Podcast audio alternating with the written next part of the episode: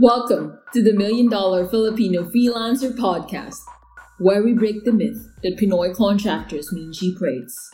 Just like how we realized that aswangs, undins, and kinakasal na tikbalang are all just fiction. There will be a select type of Filipino freelancers who will one day represent world-class results for our clients. Hosted by Neil Reichel, a Pinoy freelancer, agency owner, and entrepreneur who have seen it again and again that charging what you're worth is not about race or heritage. It's all about the value you deliver and finding out what our clients really need. This is not for you if pabebe nana feelings mo, and pa-victim ka. If you want to know the working strategies on how not to be a purita and position yourself during conversations where you don't need to explain what you charge, then we invite you to subscribe and watch out for our weekly episodes. Oh, tama ng overthinking. Let's start? Let's go.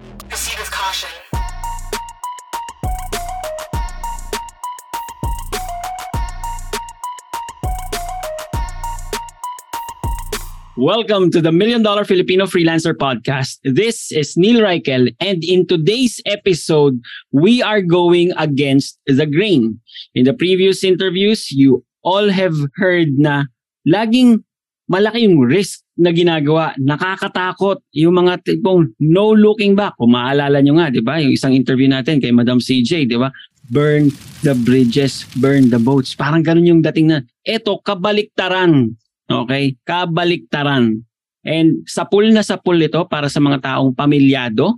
Okay? Sapul na sapul ito para sa mga taong edukado. Pasintabi po sa mga hindi po nakatapos. Walang masama na hindi ka nakatapos. Pero ito is sapul na sapul para sa mga taong who took the safe route and are actually, probably, most likely in the corporate world ngayon and are thinking, teka, ano na ba ang gagawin ko tumungtong na ako ng 40. Shit. Too late na ba? But before we introduce ang ating guest, okay? I-introduce ko naman siyempre sa inyo. Ang co-host ko. Ang naubusan na ako ng pang-intro. Ang hindi ko na alam ang sasabihin. Pero may trivia akong nakuha. Sabi niya, di ako magbibideo ha. Sabi ko, bakit? Kasi naglinis ako ng bahay, pawis na pawis ako. Ba't mo naman naisipan niya, eh, donyang-donya ka? Eh, wala lang. Fallback lang kung sakaling ayaw ko na gawin to. At least, pwede ako mamasukan. Ang gaga at ang luka-luka. The one and only. Pero may sustansya ang utak. Miss Corina Obrero. Hello. Hello. Pagod siya. Pag Hawak walang mo ka, mo. kakwenta-kwenta yung... Pag walang kakwenta-kwenta yung... yung intro. Okay, hello. Hello po, bashers. Grabe. Oh, game. Game. Hmm. Pero at bago ko ipakilala, alam mo ba Corina, eh, hindi na walang kami nakasambahay ha. In fairness ha, yung paggagawa ng mga gawaing bahay, nakaka-declutter siya ng utak, not just yung bahay. Yung utak mo parang, uy, may iba kang ginagawa, may mga bago kang naiisip, parang, uy, parang fresh perspective. Nangyari ba yun sa'yo kanina? Sakto lang. Two hours later. Okay, back to the guest. Walang kwenta yung sagot niya. okay, ang guest natin took the safe route. Okay? And not just that. Dahil nga iba yung kwento na to. Okay? Hindi ito yung hindi ito yung glorified, famous na parang wow, sobrang inspirational na story. Okay? Na-feature siya sa TribeX. And isa siya sa mga taong in-interview ko in front of a lot of people, over close to 2,000 people. Plus, ito yung feedback ng mga tao. Sobrang nakarelate ako sa taong yon. The one and only, now Authority Circle partner, Mr. Pet Arnaldo. Ah, batiin mo naman. Batiin mo sila. Good evening, good evening mga bashers. may bashers pa. may bashers pa rin ba? Marami pa rin ba? Marami.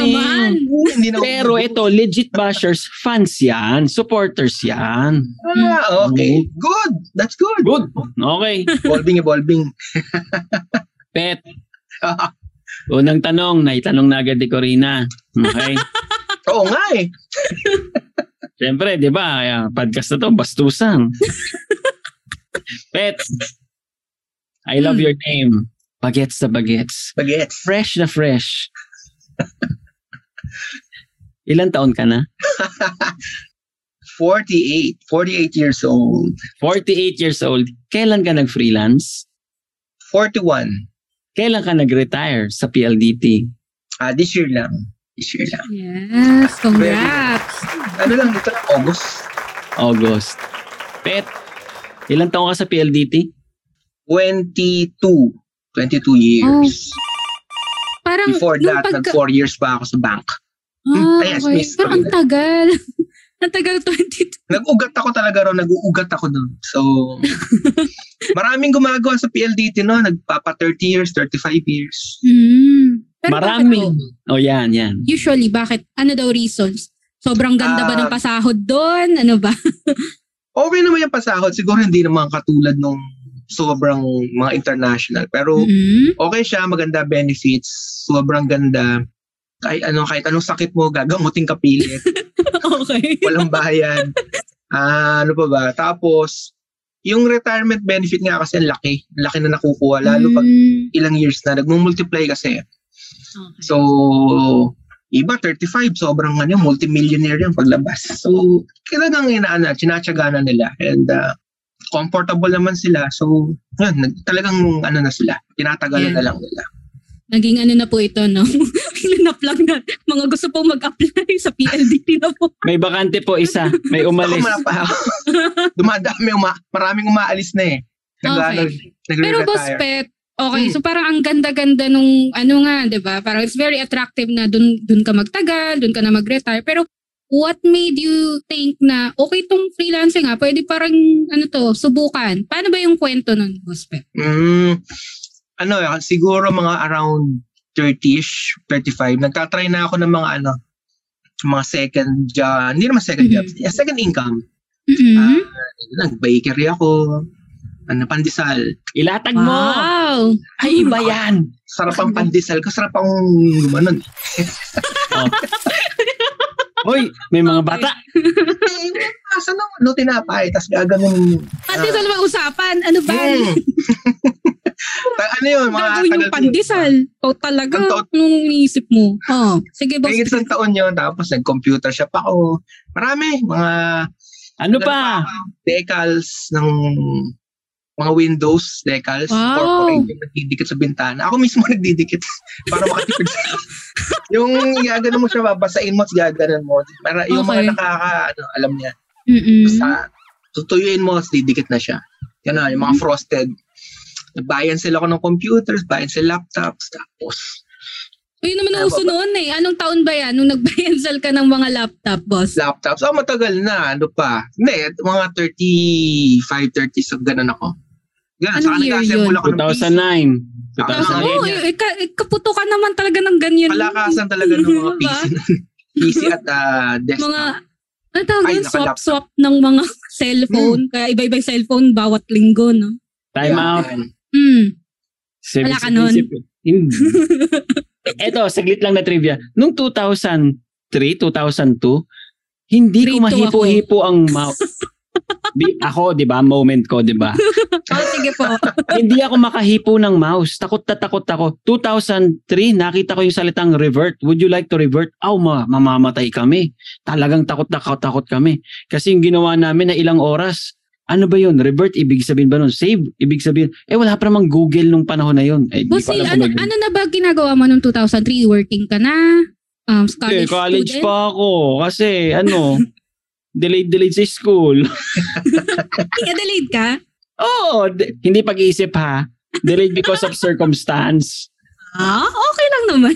1,000. Pwede, pwede. So, ibig sabihin, Pet, noong 2008, 2009, ikaw ang isa sa mga buyers ng buy and sell. Ah, yan, mga tipid PC. Suki Yan. ako dyan. Yeah. Tipidpc.com. Suki-suki ako dyan. So, ba-assemble ako ng computer, bebenta ko. Yan. Lupet. Pero ano, nalit maliit kita piece. Talaga tipid PC. Wala pa. Sulit.com. Ginapon.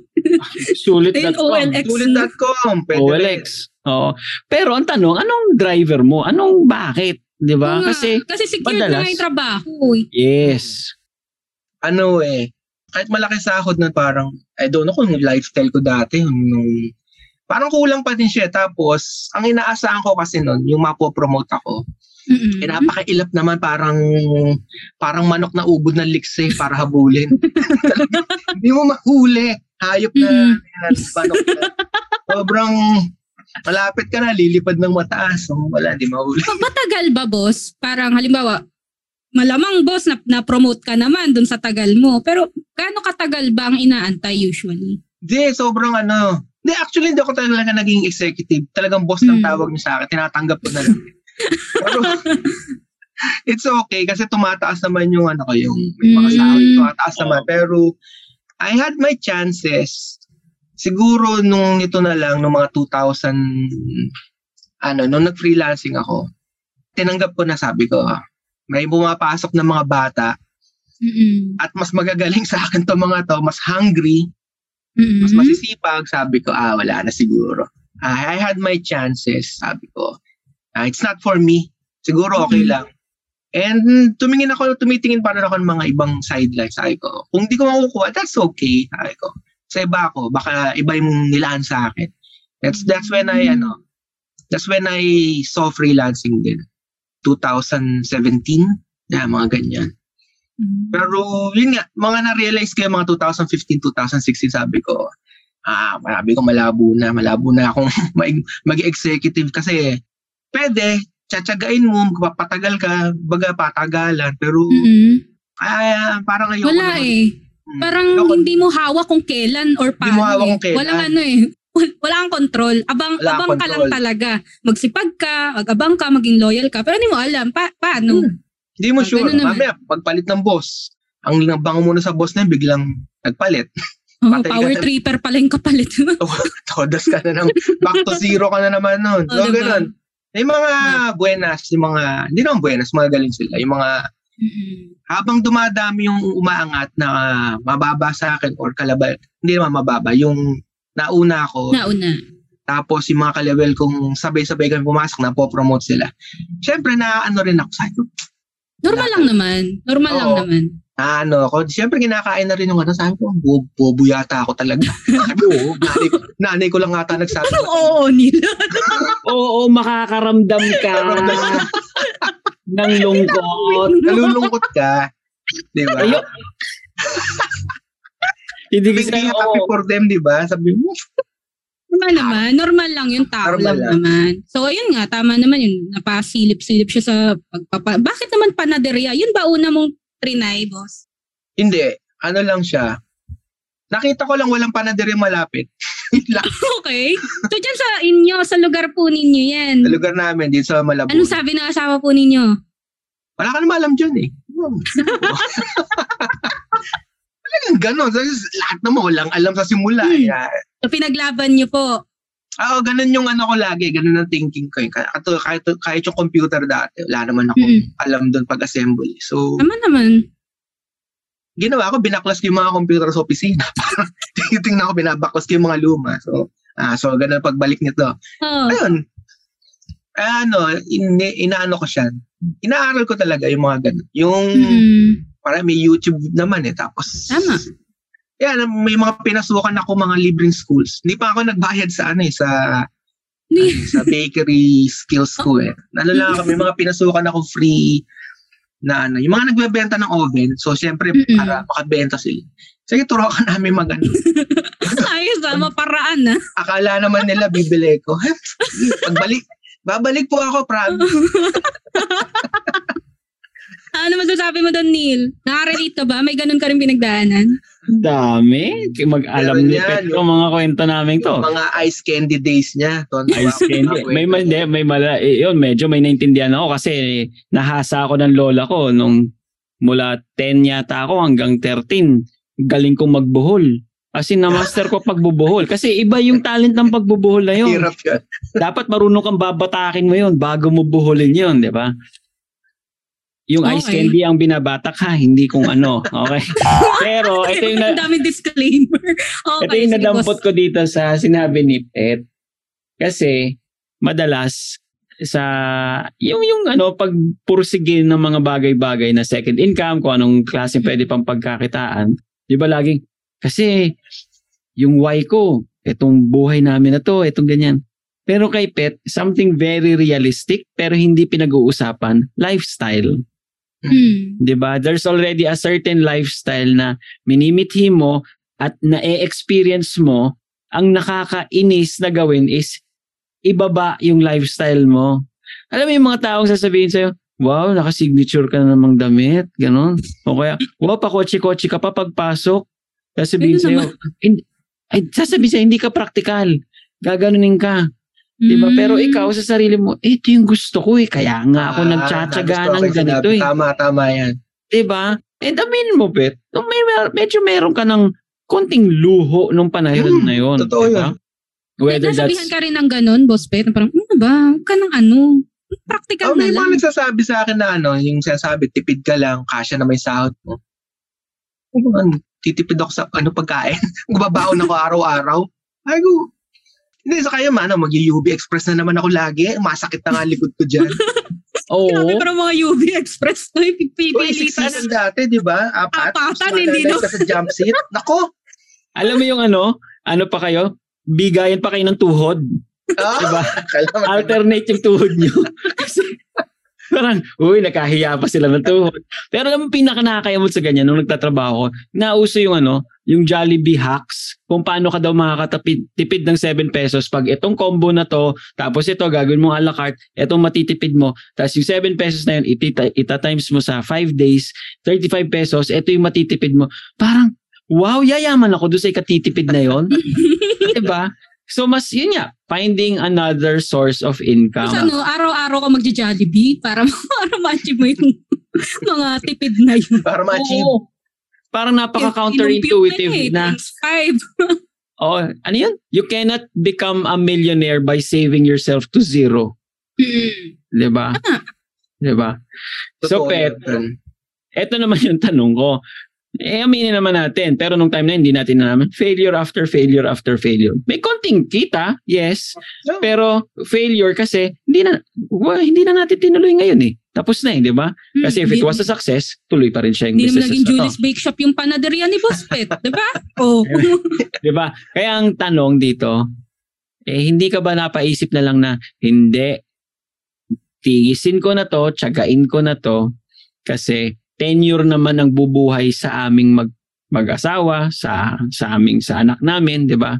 Okay na 'yon. Hintayin ko na lang yung retirement. Pumasok, matagal, matagal ko inisip actually. Actually, naman, alam ko nagtatanong ako sa'yo eh, coach, diba?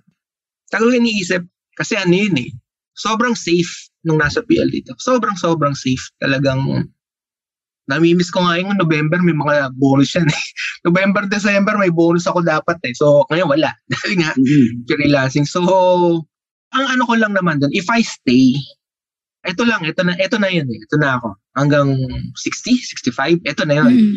Baka hindi ko ma-build yung mga gusto kong ma-build. Hmm. Yung mga gusto kong gawin na ibang businesses, hindi. Hindi ko siya mabibuild eh. Ang naisip ko noon, ano eh, safe ba? O dun sa malaki ang ano, malaki ang chance ng returns.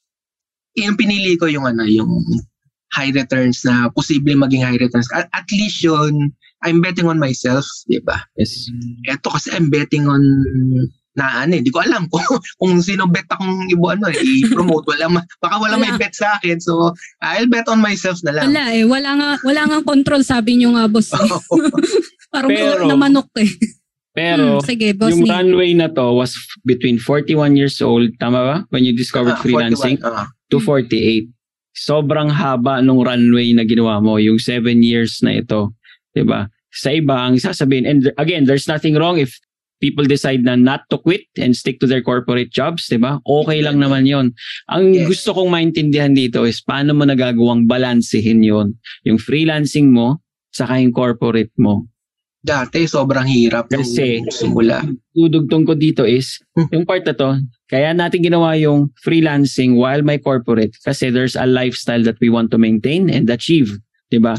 Eh if kinain na ng oras mo yung corporate mo, kinain pa ng kung ano mang natitirang oras yung freelancing mo, baka mawala palang lifestyle to enjoy.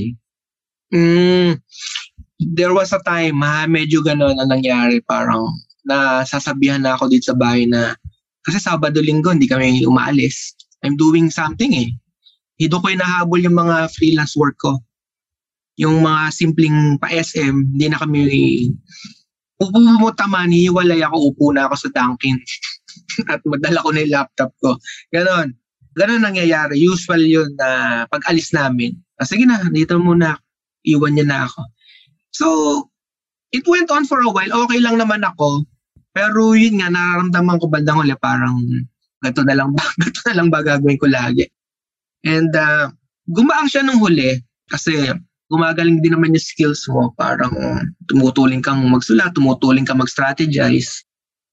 Pero ang napansin ko nun, uh, sobrang ano, sobrang flat ng earnings ko. Laging ganun lang siya. Medyo uh, substantial siya, hindi ako nagre-reklamo. Okay naman siya. Pero year by year, nagtataka ko laging ganun. So, inaano ko nun kung bakit eh. Ano, tamad ba ako mag-reach out pag okay na ako, may na-reach akong point na ganito. Ah, uh, ito na ba yon So, um, ako, napansin ko nun, coach. May na, nung na-maintain ko yung lifestyle na gusto namin, tapos using yung dalawang income ko, income sources ko, parang parang umokay na naman ako. And yun yung mga ano eh, uh, doon ako napapahamak lagi, napapansin ko pag ano na ako. Ang tawag doon na uh, kontento ka na, content. Mm. Yes. Contentment Sige. kalaban talaga natin yan pag content ka na. Yun yung parang three or four times ko siya napansin sa buhay ko nung content ako. Saka ako biglang nagkakaloko-loko. So parang nabalikan ko siya nung itong mga na ano nung may, na-realize ko yun. So isa yun sa nagtulak din sa akin. So masyado malaking safety net yung PLDT. So Mhm. hindi ako hindi ko maano yung sarili ko, hindi ko siya ma, hindi ko ma-push yung sarili ko na magpursige pa lalo sa freelancing. Boss Oo. Pep, Isip Pwede- na ibang business. explain mo yung ano, sabi mo, naging kalaban mo yung contentment. Parang nagkakandaloko-loko. Parang paano? Kasi Ano? ang mga tao, sa akin sinasabi, um, learn to be content, di ba? Oo. Oo, pero ay, yun, parang ano eh. For me lang to ha, ba? Oh, baka Hmm. mga bashers dyan ha, baka video ko ha. Disclaimer. Sabang naman Okay ko lang yan. okay. Akin, parang content ka. O, hihiga na ako, content na ako. Hindi na ako, parang wala na akong growth after nung naisip ko yun. Nung content ako yun. One time nangyari yan nung, ba- nung bata-bata ako. Nung na, may na-build ako maliit na bahay. Tapos, tanda-tanda ako yung ano yung instance, umuulan. Tapos, ah, sabi ko, sarap humiga sa sariling bahay. Ah. Yun yung feeling ng Ilan taon ka lang nun? Ilan taon ka nun? ano lang ako noon, mga 30s, mga early 20, mga late 20s na siguro. Ay, hindi, early 30s pa. Early 30s. Mhm. So, nakapagpatay ako maliit na bahay. Tapos, umuulan. Meeting ako sa labas ng bintana. Eh, di ba, coach? Parang sarap. Ah, kagawa ko bahay. Tapos, okay Hmm. na ako. Pero liit lang ng bahay mo. eh. Okay ka na ba dyan? At pag lumaki anak mo, saan yung kwarto niyan? Di ba? Parang ganon. So, yun yung sinasabi ko. Nung content akong ganon, years yun, years ang iyan. Kumbaga, content ako ng for a few years. Parang hindi na ako Mhm. la- mag-grow. So, ayun, parang dapat hindi ganun eh. Okay, mag- maging content ka sandali. Tapos, problema sa akin, content akong tagal. eh. yun. I tingin ko ano yan. Mm, ano sige, siya? yung, po, con- Lolo. yung pagiging content mo nung yun, it was actually complacency in disguise of pagiging content. yes. Yung Relate content, ka, Neil. oo. diba? Totoo, Paano, totoo. paano, paano? Daming faces. And nangyayari pa rin naman. Tipong, "Psst, ah, diretsahin na natin ha. Psst, Diyan naman si Corina. Huh, dito lang ako. Taas kamay. Sige. Diba? Okay naman yan. Tipong, or may time na yung sandies, yung milk chocolates, walo na yung dinideliveran namin. So, bakit pa ako mag-o-open ng isa pang school? Bakit pa ako pupunta ng isa pang school? Okay na yan. Tapos, nagkaroon ng isang school na umayaw. So, naging pito na lang. Kasi di ba dapat, ang, ang reaction mo dapat, teka, kailangan mapalitan ko yun kasi magkano rin yun? 5,000 pesos a day din yun. Para- Mm. Hindi na nga, nakakapagod eh. Tipong ganon. So, doon din papalit yung discipline mo, di ba? Doon din papalit yun. Yun yung akala nga, di, kontento ka na. Iba yung tingin kong kontento. Tama. Mm. Oo, tingin ko yung kontento versus doon sa complacent. Yun. Kasi, Tama. kung nga, pag naging stagnant ka lang talaga, ay may iwan ka talaga. Parang walkalator yata ang buhay eh. Hindi ka pwedeng nakatigil ka lang talagang ganon. Kasi may iwan ka talaga para sa akin. Ang tawag dito, ang next kong itatanong dito, pet. Kasi in line, yun nga, we were talking about age already, di ba? Is, hindi ka ba parang naiilang? Kasi at 41, you would be entering the world of freelancing. And even now, nag- pinurusige mo na aminin natin, ang daming mas bata. Totoo. Hmm. Ay, grabe. Diba? Ang daming Daming mas bata. So baka naman hindi ito ulit ang para sa akin. Sige, hanap ulit ako ng ibang negosyo. Especially when you were hitting the times na parang stagnant yung income, hanggang dito lang talaga, ba't hindi ko nabibreak yung ceiling na yun? Ah, ito kasi parang hindi eh, sa freelance, parang it's ano eh. Parang medyo even yung ano dito, kahit pa paano even yung battlefield. Laban. Oo. Oh, even yung laban kahit na may ano ka. Kahit na sabihin natin siguro digital native na itong digital native ba tawag doon? Yung pinanganak ng may cellphone na. Mm-mm. Tapos ganyan. mo yung cellphone. Okay. So, pinanganak. May internet na nung pinanganak. So, Ayan, sina Corina. Oh. ayan, Mm. itong mga to. Mga Oo. bata na ire. So, Oo. labang sila doon sa part na yun. Sige. Pero wala, wala tayong magagawa. Kaya yan, Mhm. yun yung cards mo eh, yun yung binigay sa'yo na cards eh. Kaya pero dito sa freelancing, mali-leverage mo pa rin naman yung age mo siguro pag nakikipag-usap ano, sa discovery calls. Hindi ka masyadong nginig kasi medyo kahit pa paano, ilang beses na ako napagalitan ng mga boss eh. Ilang beses na akong na, nasabon eh. So, ano ba namang, si, si, hindi nga kita kilala eh. May kalyo na, no? Hindi, hindi naman ipis yung mukha. Hindi ka naman taga rito sa Pilipinas. Hindi, Tama. hindi tayo makikita sa SM kahit masalubong. Hindi tayo magkakasalubong. Yung mga taong pinagalitan ako face to face, nasasalubong ko araw-araw. Eh. diba? Parang gano'n. sa akin yung thinking ko pag gano'n, eh, pag inano mo ako, Mm-mm. ano sige, eh, bubong-bubu ka sa akin. Hindi, sige, sorry. so, hindi tayo fit kung gano'n. o kaya, oh, sorry na, sorry na. Mali ako, mali. No, tapos, tapos na. Mm-mm. May certain ano, Ako cal- nararatel pag gano'n. yon sa full, 'di ba? Hindi ka nararatel, may certain calmness na tapos ito Mm. ang hirap sabihin ito. Dali na. Alam mo dahil mukha alam nilang mas matanda ka. Oo. Mm. Ako, ma- alam nilang mas matanda ako sa kanila. Mm. O sa Pilipinas, automatic, sir ang tawag sa'yo. Meron ka na agad advantage. At dahil mukhang mas matanda ka, at tingin nila agad sa'yo, mas matalino ka. Yes, yes. May ganon, may ganon. Ah, May bias na Wise. agad. Wisdom. Oo, may bias na agad na, oy, may wisdom to, mas matalino to. Alam niya yung sinasabi niya. Yun. Kahit yung yung maturity nung yung tawag doon, yung texture ng voice mo. Kaya yung naririnig ko yung sinasabi, tanda na ako, hindi na ako pwede sa ganyan. Ay, naku talaga, doon ako gigil na gigil. Nakakayamot talaga. May internet na, number one na pampapatas ng laban. Yan, internet. tama. 'Di ba? As in patas na patas. Sumunod yung freelancing nga, wala naman pakialam eh. Kung may degree ka, wala kang degree, 'di ba? Ang tanong lang is kaya mo bang i-deliver yung results, 'di ba? Which is ito naman yung gusto kong itanong. Alam mo ba to trivia ko rin na. Mm. Ang isa sa po. si Pet nag-attempt yan magturo. So copywriting talagang skill ni Pet, okay? Mm. And iba't iba yung industries na pinagsulatan na ni Pet. Merong automotives, di ba? Basta iba't Mm. iba yan, okay? Ngayon, nagkaroon ng opportunity na siya naman ang magtuturo. Okay? Wow. Ang sapul na sapul naman, isang public school teacher ang Okay. naturuan niya.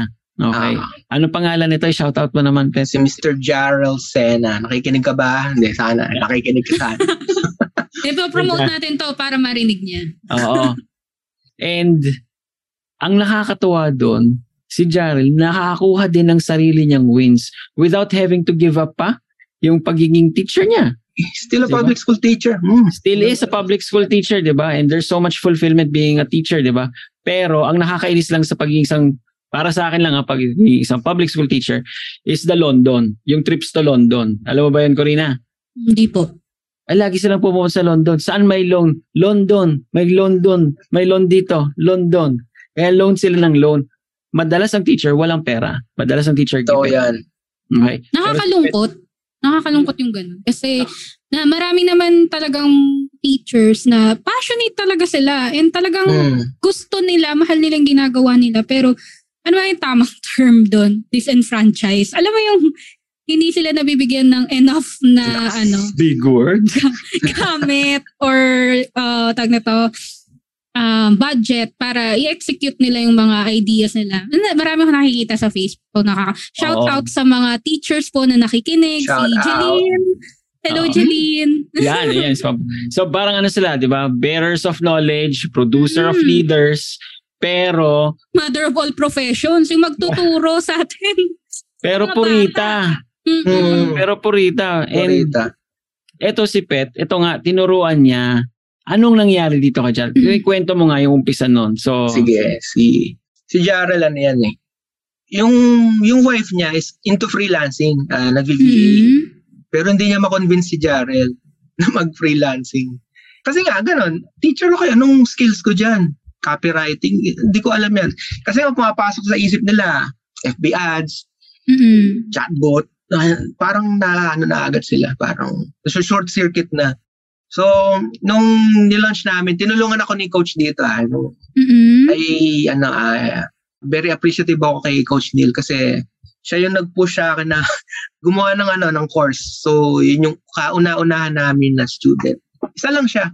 It's a ano, parang MVP course naman eh, yung minimum viable ano course. So, so uh, in short, nagaan siya, nag-enroll siya and receptive naman siya, natuwa naman ako. And marami kaming failures nung una, hindi siya nagdi-DC, hindi na close, may proposal, hindi nasasara. Pero syempre, dahil nandun naman ako, inaano ko siya. Tawag doon, encourage ko. Ngayon, after a, a year and a half, a year and a half, last month, ano na siya? 100,000 Oh. ano na siya. Wow. While still being a teacher, ha? Tapos nagpa-pastor pa yan sa church. Wow. 100,000 a month. Di ba? So, Galing. as a teacher, di ba? Parang sahod nga ng teacher, baka 30,000 lang eh. 35. 30-35, pero ang neto, 5. Oh, Bakit? ano na Sabi, dahil nga sa London. Grabe naman yun. Ay, isipin mo ha, ganito Hmm. sitwasyon ng teacher ha, public school. Yung isang estudyante niya papasok gutom, may suntok sa mukha. Bakit? Nasapak nung tatay, 'di ba? Adik-adik yung tatay. Makakatiis ba yung teacher na hindi pa kainin yung bata? 'Di ba? Corny na yung chalk, Manila paper, okay na yun eh. Pero yung, yung mga ganong klase, ihahatid niya pa yun pa uwi, 'di ba?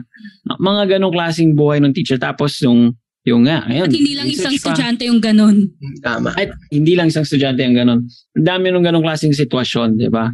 So, ano pang matitira talaga doon sa teacher? Pero ngayon, naisip ko lang ha, imagine mo lang, nakakapagturo ka na hindi ka parang atrasado, merong laman yung bulsa mo, kampante ka, di ba? Tama. Nakakapag-serve ka sa church na gusto mo, na may laman pa rin yung bulsa mo. Hindi yung parang pag-uwi mo, dami mong ginagawa, gutom na pa, gutom na gutom na kami.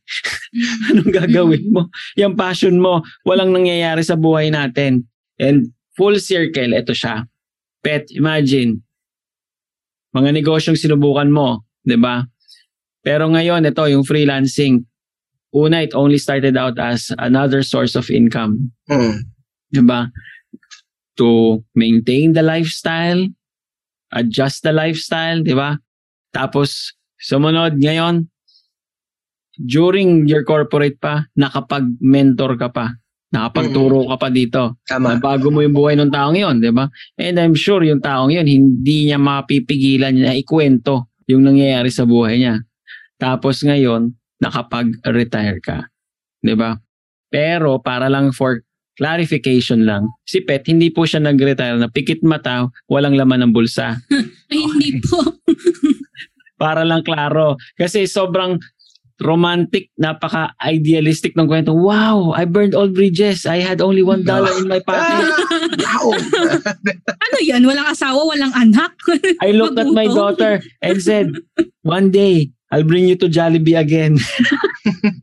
hindi ganon, okay? May laman, may runway, okay? May baon. Kaya hindi yung basta-basta ka na lang susugod ng susugod na sobrang tapang mo talaga. 'di ba? Ang tanong ko ngayon sunod sa iyo, Pet, is ano ang nakikita mong gagawin mo in the next 12 months.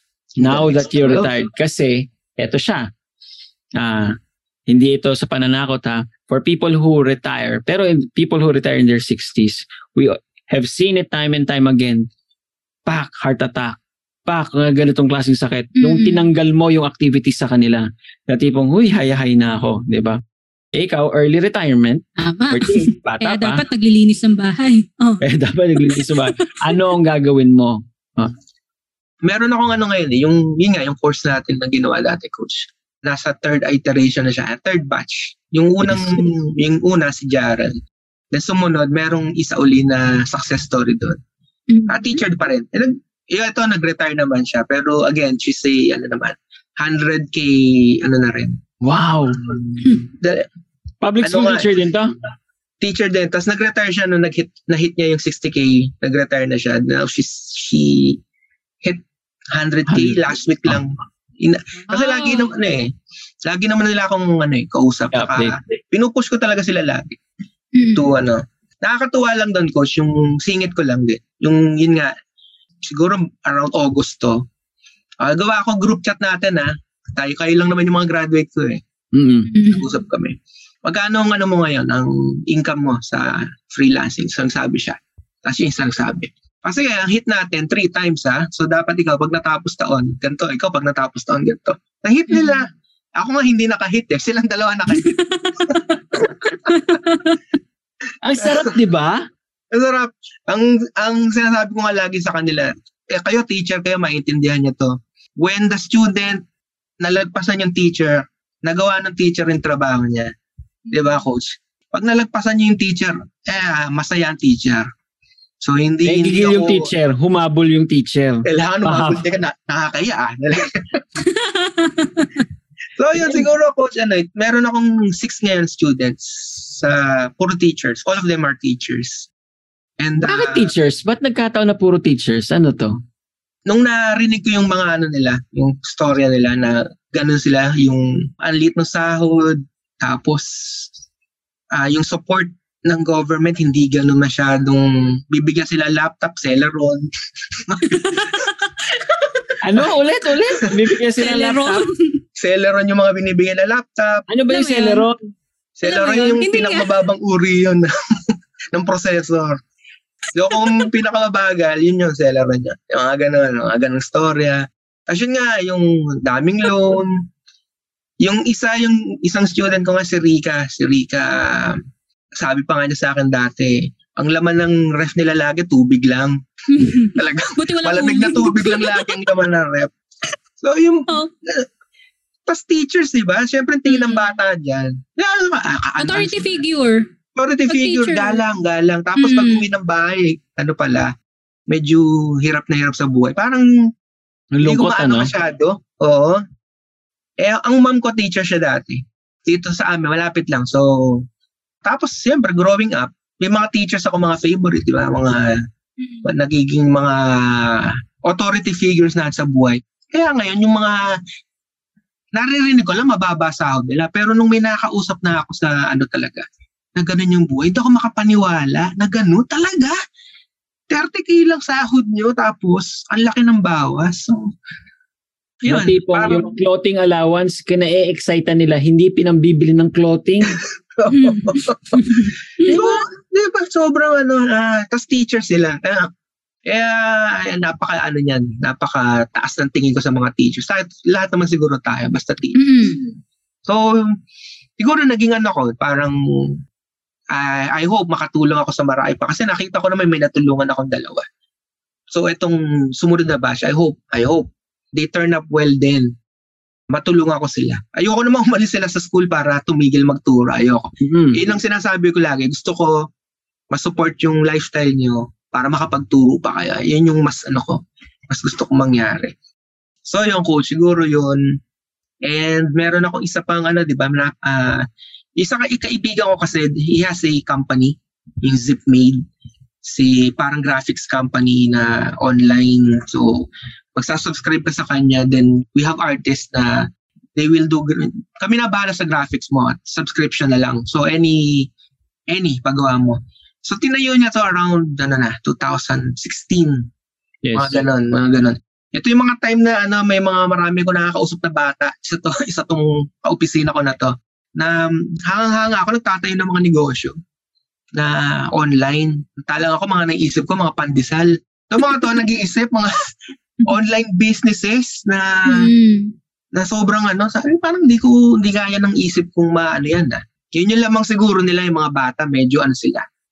Na ano sila na tag doon, yung opportunities na nakikita nila mas malawak kaysa sa akin. Yes. So, ngayon coach, yung nalaman niya mag ano ako, magre-retire ako. He asked me to come in as the parang CEO na nga, na ako yung magpatakbo.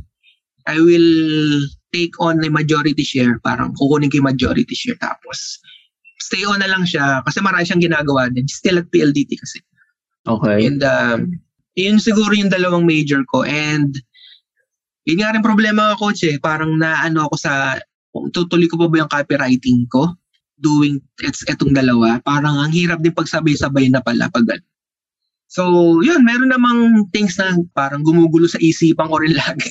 Mm-mm. Actually, mas ano ako ngayon nga eh. Parang pagising ko, may ano ako agad. Parang, ano ba gagawin? May mga gagawin ako ha. Aligagana rin ako agad eh. Oh, kasi bakit ba to tinatanong? Madalas kasi ang iniisip lagi natin is ah, happily ever after. 'Di ba? Na, Hmm. uy, itong stage na to, uy, nakapag-retire na si Pet. Okay na to, everything's laid out for him.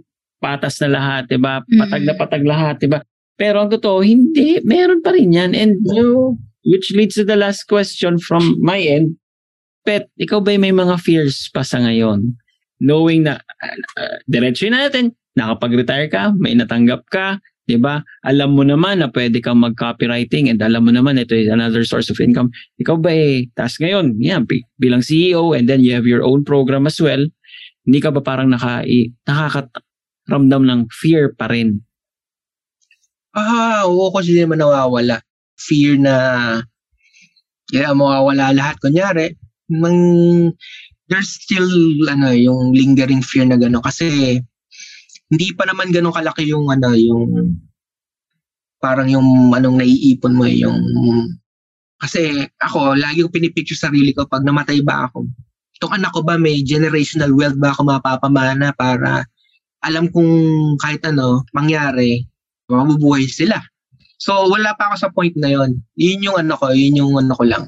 Di kasi tate tayo coach, di ba? Parang, yun lang din yung isang ano mo eh. Parang, kailangan masyadong, ano, ma- medyo safe yung iiwan mong castle para sa kanila siguro. Yun na lang inaano ko.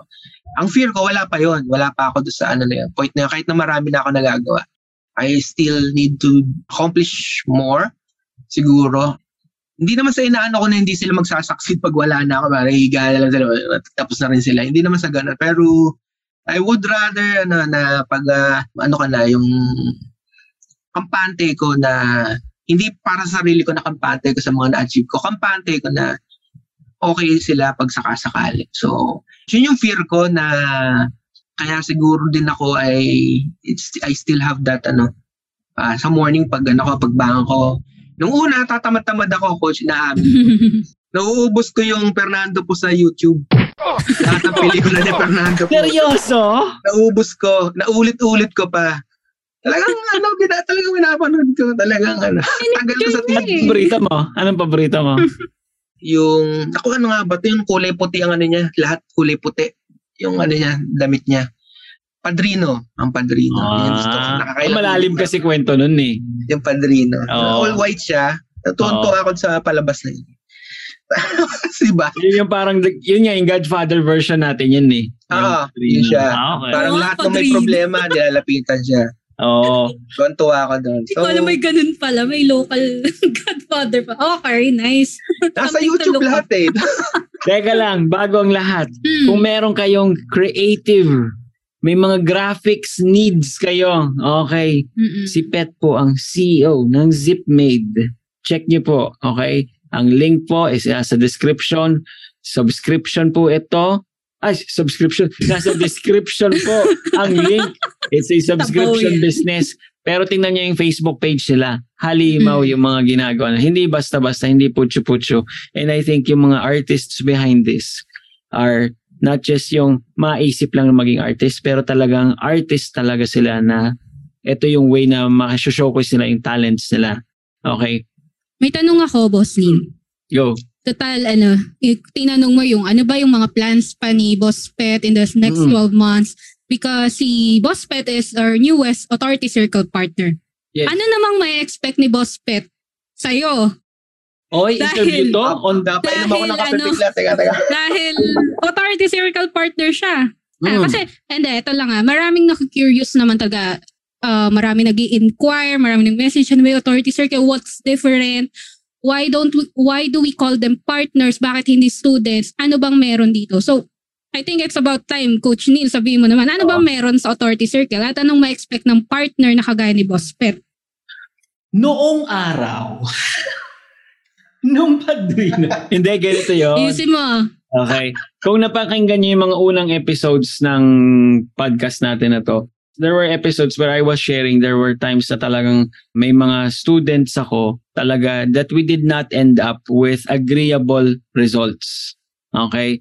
Na parang ang dami kong times na may feeling and even kagabi nga when I had dinner nga with or kami, wife ko, si wife ko, sino ba? Si na Dennis, tapos si na JTL, si Sir John Pagulayan, tapos si yan, si wife niya, na talagang I felt like I was a scammer. Yun talaga siya. I felt I Bakit? was a Wait scammer. lang, bakit? Kasi the student did not, with the need student, there were students who did not get the results that they were expecting, that I Mhm. promised, di ba? Pero there was so much push and pull na, hindi mo kasi ginawa to, kaya hindi ko mabibigay sa'yo yung refund na hinihingi mo. Di pong ganon. Mhm. And sabi ko, yung yung period na yun na parang nagdududa ka sa sarili mo, ang saklap kaya nun, yun sa, sa pinaka, ano yun eh, lugmok moments ng isang tao, yung pinagdududahan mo yung capacity mo talaga. Yung akala mo magaling ka, pero ay, parang di pala ako magaling. Mhm. Okay. So, with the new version of Authority Circle, ang ginawa is, and I think it did not just happen to me, it happens to a lot of, yun nga, coaches, consultants, mentors, na there are students who did not get the results that they want. Diba? Getting a refund is easy naman kung tutuusin. Pero, sa ngayon, it's not enough that you give out a refund para sa akin. Kasi, pareho kayong nag-effort.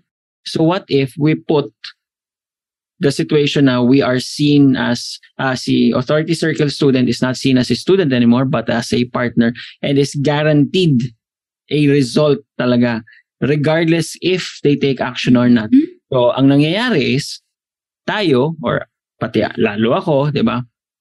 Is I have to 2x the money that they invested, 'di ba? Kaya nga malakas ang loob 2 million pesos, 'di ba? 2x the money that they put in kahit bigla na lang siyang mag-awol. Okay? Siyempre, hindi mo naman gagawin pet, di ba?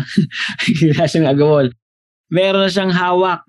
Meron siyang hawak. I-encash yan on this date. Meron akong 4 million pesos. Di ba? Bakit to ginagawa? Kasi, this time, wala nang alibay yung coach, yung mentor, kung sino man, di ba? Yung nagtuturo na, ah, kaya hindi mo nakuha yung results na to is because hindi.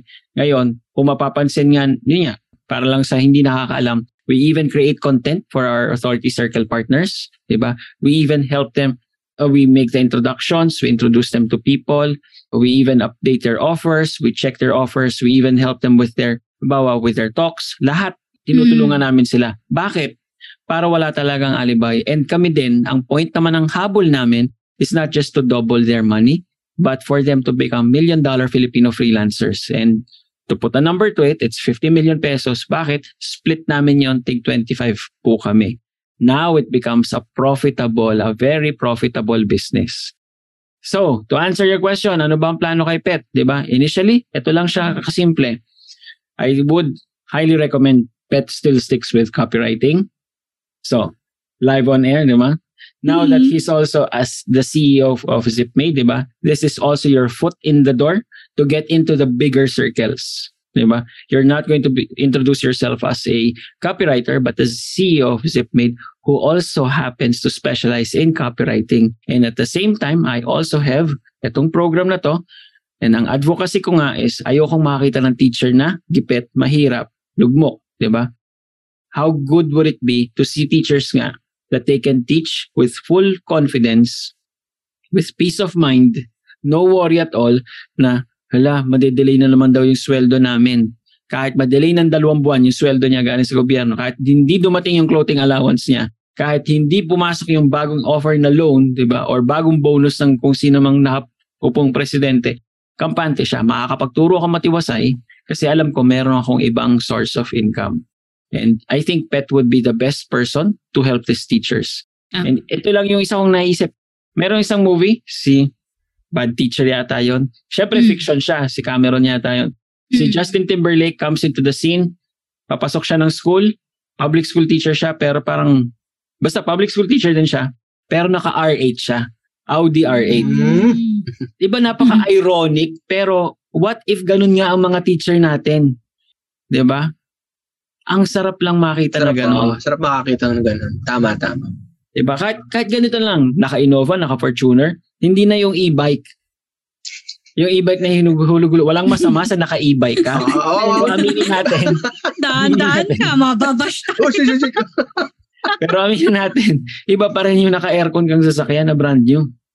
Di ba? And yun ang nakikita ko para kay Pet. Yun. Happy ka Corina, ba doon, Boss Pep? Happy Gusto ka ko yan. Gusto ko yan, coach. Yung mission na kaakibat. Gusto ko yan. mm, Gawin natin mission yun. dapat profitable pa rin lagi. Tama, tama. Ah. Corina, anong paborito mo sa episode na to? Yung about sa pagpili niya nga sa mga teachers. Ako din kasi sobrang malapit sa puso ko yung mga teachers kasi yun nga parang sila nga yung humubog. Wow, lalim ng Tagalog. Talaga nagturo sa atin nung walang, wala naman talaga tayong kaalam-alam nung bata tayo. So, thankful din ako. Marami rin ako mga tita na mga teachers. And then, thankful talaga ako sa lahat ng mga naging teachers ko. Kahit yung masungit, hindi ko naging ka-close. mga hinimatay dahil sa kakulitan ko. Kaya thankful Sobra. ako nagkita kami sa guidance. Ayan, thankful ako sa kanila. Teka, so, teka. hmm, ano? Teka, bago mo ituloy. Corina, naalala mo yung significant moment mo with your teacher and if kung kaya mo makaalala ko sino yung teacher na yon na nagbigay sa'yo ng confidence na, ay, magaling pala ako. May ganun ka rin ba, Pet? Meron, meron, coach. Ah, Si- ah, sige, ikaw muna, ikaw muna. Ano yung yan? Si Ginang Fernandez yan, grade 6 na advisor. Ah. ko. Ah, di Oh, ba? Sige. Tapos, ano siya, Ah. ah, hindi naman kasi anong tingin ko sa sarili ko nun, parang ano lang, ordinaryo ko na. Pero siya, lagi niya akong gina, ginagawa leader, ginagawa niya ako laging, "Ah, ikaw gawa nito, basta ikaw, ano. Basta, I don't know, ba't lagi niya akong bino-volunteer? Lagi niya akong ginagawang lead sa mga panapagawa niya. So, I don't know, pero yun nga, nung tapos lagi niya ako kinakausap na pag ah, nakikita niya na mababa akong ano, mababa yung exam ko, na, nasabihan niya ako. So, tandang-tanda ako siya si Gin. Ginang Fernandez nga tawag ko sa kanya. Ay ma'am, sana. Shout out. Shout out. Grade 6 Ay. ako. Grade 6. galing, galing ah. Ah, ikaw, Corina. Ang dami. Dami. Ang dami. Earliest, wag na yung best. Earliest. Earliest na ano, siguro yung teacher ko, twice ko siya actually naging teacher. Teacher ko nung grade 4, teacher ko sa science. Si Hmm, Ma'am bakit? Ano yung sitwasyon? Alice, I think. ano, bago siya, bago siyang teacher. Tapos, hindi kasi ako pala recite eh. Ganun naman talaga, di talaga nagre-recite. Tapos, parang towards the end of the school year, hinahanap na niya ako. Kasi sabi niya, hindi ko maintindihan sino si Corina. Bakit lagi siyang perfect? Pero hindi ko talaga siya, hindi siya nag exist Kasi ang teacher, ang natatandaan nila, sino yung pala recite. Totoo. Laki lang. Bibo, Parang bibo. pag nila nagre-recite, parang sino ka ba? So, ayun. Tapos, hindi kami nag-uusap kasi hindi nga ako nagre-recite. So, hindi niya matandaan. You cannot put a face on the name. so, lagi lang may notes yung mga ano ko, yung mga exam ko na, oh, you write so well. Ah, sana mag-recite ka next time. Ayun, na nakakatuwa. Tapos ako yung nag-best in science noon. Parang doon lang kami nagkakilala. Pero sabi niya, uy, mag-recite ka kasi you can do so well. Parang wag ka mahiya na mag, mag, ano, mag-voice out ng opinions mo. So, ayun. Nakakatuwa siya.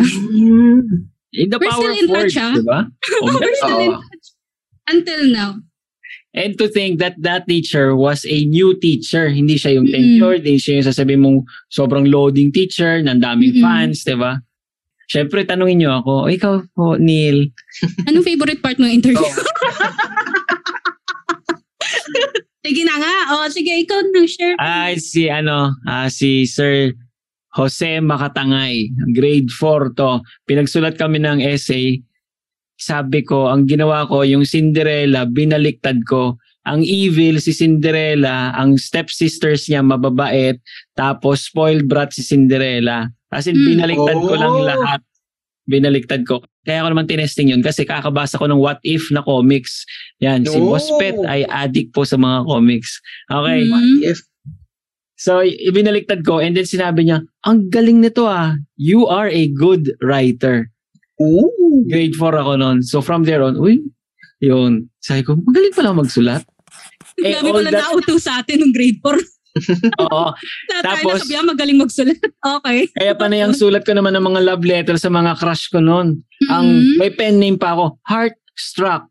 Tapos nalaman ko nung college na ako, ay, ano yun? Struck na nga, may ED pa. Hindi pala ako magaling na writer. Masyunga pa na ako. Naniwala ako. Okay. Pero yun, to wrap up, paborito ko Mm. dito is yung Mm. totoong-totoong sagot. Okay? Ni Pet, which is lifestyle. Walang Mm. masama na mag na may gusto kang mag-maintain, oo, at mag- Mag-increase or mag-increase. Inis na inis ako sa downgrade ng lifestyle. Corina, ano ulit yung paborito mo sa episode na to? Daldal mo kasi. So, Yun yung mission ni Pet na tulungan yung mga teachers kasi kaya tayo napunta doon. Grabe matanda din niya na natandaan yung pinuntahan ng usapan. Nakakatuwa talaga. Dapat ang mga teachers, sila yung nagtuturo sa atin, dapat ma-empower din sila. Kasi Oo. paano naman sila magtuturo? Paano sila papasa ng kaalaman sa mga mga bata kung sila mismo gutom, sila mismo kulang kulang yung mga ano nila gamit, pera, or mga, yung mga pangangailangan nila. Di ba nga, you cannot pour from an empty cup. So, yun. Thank And you you, cannot- kay... teach Boss with an empty stomach. You. Tama. ayaw, ayaw pakabog. Pero thank you kay Boss Pet for choosing itong ano, specific group na to. Sobrang nakakatuwa po. Yes. Maraming salamat. Pet, we are so excited for you. Okay? You are not a student, but a Yeah. partner. Diba? Yes. And marami tayong babaguhing buhay. Kikita din tayo ng maganda. Yeah. Okay. And maganda dito is we're holding ourselves accountable, especially Ang ganda, ang ganda nun, no, di ba? Alam mo yung proud ka sabihin, kikita tayo, pero at the same time, makakatulong tayo. Mm-mm. Hindi lang tayo basta kikita. Mm, agree. At hindi nakakahiya ang kumita ng maganda basta nakakagawa ka na rin ng maraming magandang bagay. Diba? Agree, agree. Okay. O siya, mga bashers, sana nagustuhan nyo tong episode na to. I-comment ninyo kung anong natutunan ninyo. And syempre, hanapin nyo po si Boss Pet. Paano siya mahanap? Zipmade sa Facebook. And Petronilo Arnaldo Jr. ang kanyang pangalan sa LinkedIn, sa Bagets Facebook. na bagets. Bagets na bagets, okay? So si Pet, ang testigong buhay na hindi mo masasabi na ikaw ay matanda na. Okay? Oo. Siya. Lokohan yun. Pet, parting words of wisdom? Ano natin yan, coach? Dagdagan natin sinabi mo. Ah, Ako inis na inis ako doon sa ano eh. Yung old dogs can't ano, learn new tricks, di ba? Ay, oo. Ginawa yan para sa aso, di ba? Tama. Huwag natin apply sa tao. aso, di ba? Aso ka? Aso ka? Aso ka ba? Hindi ka ba aso? Hindi ka ba chihuahua? Niyo i-apply sa sarili niyo. Pang aso yun. Hindi sa, hindi sa tao yun. Hindi applicable sa tao yun. So don't don't use that to down yourself na ay hindi, hindi ko kaya. Tanda na ako. Old dog na ako, old dog. Nakakagat. So yun, ang dalas ko naririnig dati noon. So it sticks na rin, di ba, sa isip mo na. Pag Mm-mm. tumanda ako, parang pag bata na kalaban mo, mahirapan ka dyan. Kasi ang babilis matuto, bata ikaw, hindi, hindi na, hindi mo na matututunan yan. Ano ba? Kalokohan. Di ba? So, hindi ako naniniwala doon. Kayo rin huwag kayo maniwala. Pang Mm. aso yun, hindi pang tao yun. Di ka aso, tao ka. Aso, tao ka. Ganda na ito. Maraming salamat, Boss Pet, sa iyong barks of wisdom. o siya, yun lang. Thank you. Night. Bye-bye. Wake Tanong ko lang, batugan ba pera mo? Yung ikaw kayod ng kayod, pero pera mo hindi dumadami. Dumadami man yung 1M mo, magiging 1 million and 60,000. Tapos sasabihin sa'yo ng bangko, wow, you should be thankful. Sabay kaltas pa ng mga taxes sa'yo. If this is you, check mo how we turn 350k into 455k using the Lebronify method. This is also how we turned 750k into 1.5M. Okay? Check mo in the link in the description. Check mo also how we turned 750k into 1M in less than a month. Link is in the description. It's called the Lebronify method.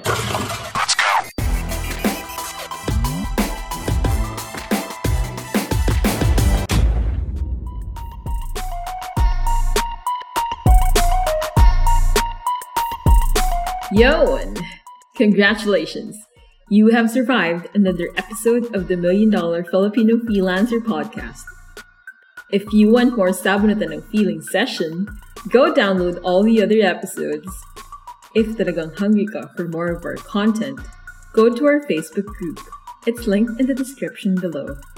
You can also tag us on Facebook and Instagram kung meron kang topics that you would like us to discuss. If gusto mo kang i-shoutout, okay din kami. Adios!